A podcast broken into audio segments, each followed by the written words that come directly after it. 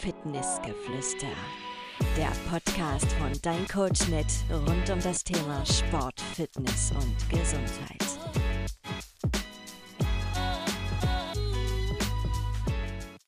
Okay, hier sind wieder Peter und Katha? von deincoach.net und wir unterhalten uns heute über uns.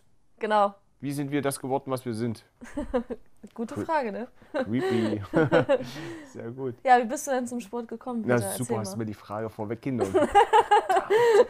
ähm, wie bin ich zum Sport gekommen? Das ist eine, eine, eine gute Frage. Ich hoffe, ihr habt jetzt mehrere Stunden Zeit vor euch, um euch das Hörbuch anzuhören. äh, kurz gesagt, ähm, wie bin ich zum Sport gekommen? Ja? Ähm, ich wollte mit fünf, sechs Jahren, fünf Jahren, habe ich eine, schon mal diese mit meiner Mama und Bruce Lee Filme und Chuck Norris Filme gesehen und wollte immer Karate machen. Und habe eigentlich ab fünf meine Mutter genervt. Die hat das immer noch versucht, noch ein bisschen zu schieben und zu schieben und zu schieben. Und mit zu meinem sechsten Geburtstag hat sie mich zur Probestunde angemeldet. ja, die Woche drauf war ich dann dreimal die Woche.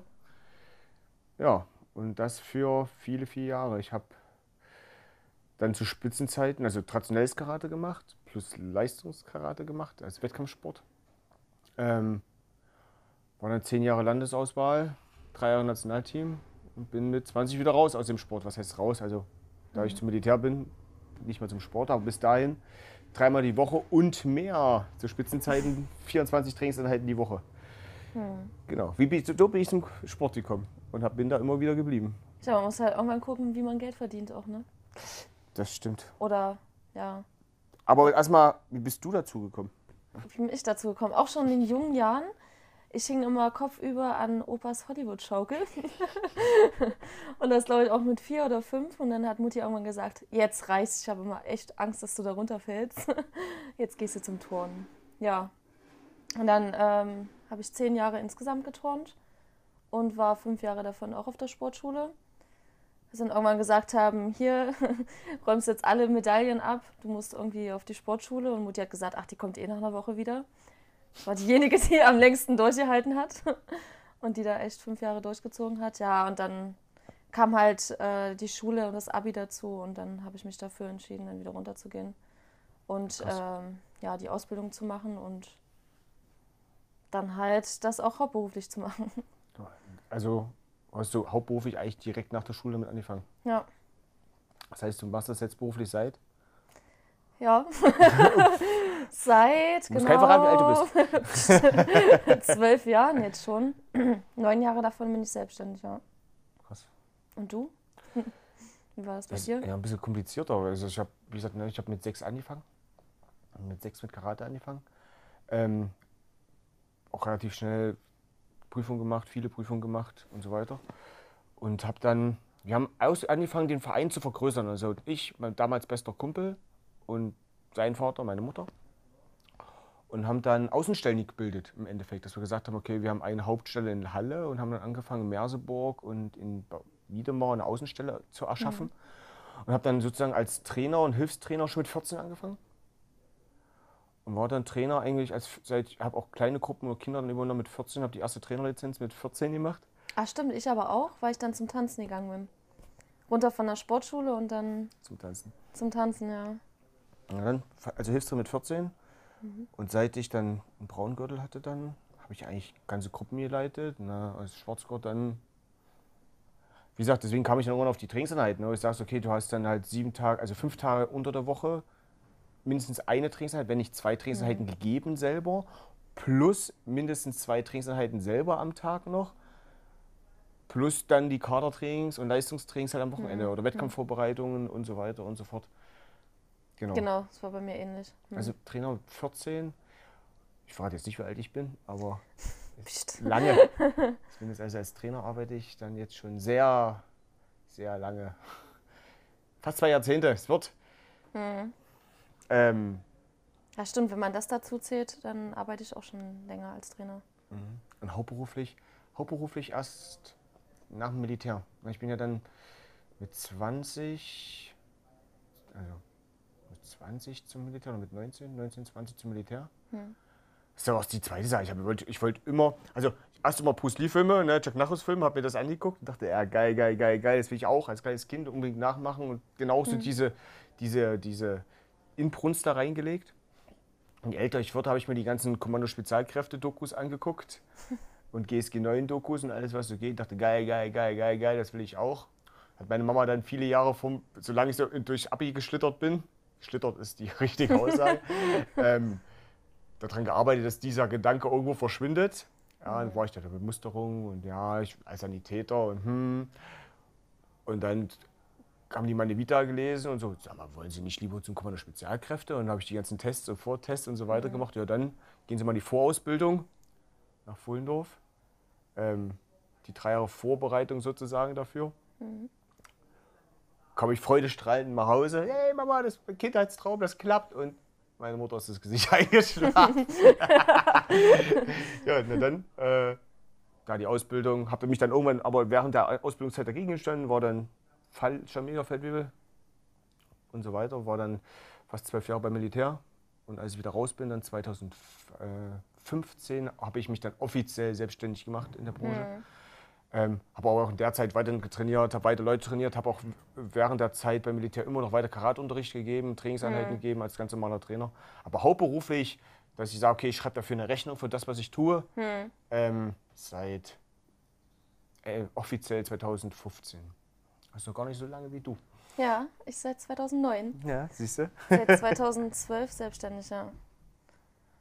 Krass. Eigentlich auch interessant, ne? wie sich das so Wie entwickelt. das jetzt gesagt hat. Und ich ja. weiß noch, dass meine Mutter auch immer gesagt hat, ah, du willst dich wirklich selbstständig machen, bist du sicher? Risiko. Risiko. Ich bin raus und habe gesagt, ah, ich mache mich selbstständig als Personal Trainer. Und jeder hat gesagt, du bist doch bekloppt. Du denkst doch nicht wirklich, dass jemand so viel Geld pro Stunde ausgibt, nur um mit dir Sport zu treiben. Ja, doch. Doch. Hundertprozentig, ich bin mir sicher. Ja, es, es gibt es. Und die Arbeit ist es wert. Und wenn man gut ist, ist es das Geld auch wert. Ja, und das ist ganz Wir haben eigentlich unsere Leidenschaft zum Beruf gemacht. Richtig. Und das ist das, was die Leute und die Klienten halt auch spüren. Ja, ja. Das ist halt keiner, der mal das mal kurz sich entschieden hat, ich werde jetzt Personal Trainer oder von ich wusste nach dem Abi, was mache ich, was mache ich, mache ich. Ich fange jetzt an mit Sportstudium und nebenbei versuche ich mich als Personal Trainer, sondern das sind beide Leute, die das halt von Kindheit an gemacht haben und halt auch Trainer sind, seit sie Teenager sind und deswegen auch bestimmte Fähigkeiten einfach haben, wo man sagt, okay, wie sage ich was, wie erkläre ich was, wie setze, also wie, wie kommt die Energie dafür rüber, die Motivation und so weiter. Du hast einfach viele, viele Jahre haptisch geübt, wie bringe ich Leute dazu, das zu machen, was sie machen sollen. Ja, ist richtig. Ja. Und was war dein größter Erfolg im Leistungssport? Oh, das ist gut. Ich glaube, ähm, mein letztes Turnier habe ich noch zu Militärzeiten gekämpft. Europameisterschaften Paris 2017 mit dem damaligen Nationalteam im Vado Rio dritter Platz im Team. Das war das Größte, glaube ich, was ich habe. Ganz oft deutscher Meister, ganz oh, unzählige Landesmeistertitel. Ähm, aber die EM ist das, was hängen geblieben ist im Kopf ähm, und auch das Größte, was ich gemacht habe. Habe äh, sonst auf WM und EM sonst nichts gerissen. Aber das war so der, der krönende Abschluss, muss man ganz einfach sagen. Das während meiner, witzigerweise während meiner Grundausbildung, da wurde ich echt auch freigestellt vom Militär, weil das halt auch schon was Besonderes ist und durfte trotz Grundausbildung dann mal äh, kurz noch zum Turnier fliegen und wieder zurück. Das war Geil. witzig. Ja, Natürlich cool. auch geil, dass es in Paris war. Ja, damals stand der Eifel, äh, das heißt stand der Eiffelturm, da konnte man damals noch ohne Probleme mit Zuckerwatte durch den Eiffelturm durchlaufen. das war cool. Ja, geil. Das ist, auch, das ist echt noch hängen geblieben. Bei dir der größte Erfolg? Mein größter Erfolg. Ich habe bei den, na gut, beim Turnen war es ein bisschen anders, ne? schwieriger auch, da irgendwie Erfolge zu haben. Mein größter Erfolg waren eigentlich die deutschen Meisterschaften auch. Und da habe ich im Barenfinale noch einen fünften Platz gemacht. Genau. Und Krass. es waren auch immer über 30 äh, Teilnehmer. Genau. Und Bahn vor allem. Ja, war mein Lieblingsgerät. Nicht der Balken. Barren. Ja, Barren war echt. Ähm, Das erklärt Abstand. auch, warum du nicht einfach einen Handstand auch einfach immer gnadenlos abziehen kannst. Ja? Was halt Ja, genau. was Eleganz angeht. Bei mir ist es nur stumpfe Kraft. ja, bei mir ist die Technik noch drin. Ja, ja, stimmt. mega. Das mega. äh, verlernt man echt nicht. Das ist Wahnsinn. Das sehe ich echt blass aus. Dann, ja. Na gut, dadurch, dass ich dann mit 14 aufgehört habe dem Turnen, ne, Mhm.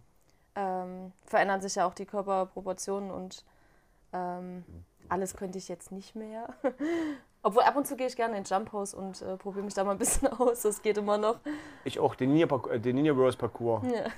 Das, Da fragen immer ganz viele, warum ich da nicht mitmache. ja, ey, lass uns das machen. Ich habe da auch voll Bock drauf. Challenge 2022. 20 oder 23, denke ich, das, das wäre eigentlich auch mal cool. Aber dann beide, weil dann ist es auf jeden Fall richtig witzig. Stimmt. Aber gleich noch eine Challenge, wer kommt weiter? Das ist Oder als Team, ich weiß geil, gar da nicht. sind wir uns da- einig. So wie oft. Ja, stimmt. Geil, nee, das machen wir, das ist cool. Ja, Das ist auf jeden cool. Fall. 2023, 2022, perfekt. Ja. Ähm, ja, cool, dass wir das uns nochmal ins Gedächtnis gerufen haben. Ja, ist auch auch interessant, das mal von dir zu hören. Von der anderen Seite Ja, zu hören, genau. ja. Wir haben uns ja, auch- witzigerweise haben wir uns ja beide schon ganz oft vorgestellt, wenn wir Geschäftstermine hatten und haben auch immer uns beide separat vorgestellt und gemacht und getan. Aber nicht so intensiv Aber nicht so, ja, oder detailliert. detailliert. Ja. Also doch, aber nicht im Stück. Also ich kannte, hätte dir alles über dich erzählen können, aber, Aber nur, weil, wir schon so. so, weil wir schon so viele Termine Ja, zusammen das hatten. stimmt, ja. Ja, das stimmt. Deswegen cool. Und ich glaube, das interessiert auch jeden anderen. Und vor allem äh, Denke ich auch unsere Klienten, die uns zuhören. Äh, ich denke, das wird nochmal so ein bisschen Auffrischer. Finde ich cool. Dann vielen Dank fürs Zuhören. Wenn euch die Folge gefallen hat, dann folgt uns bei Instagram unter deincoach.net.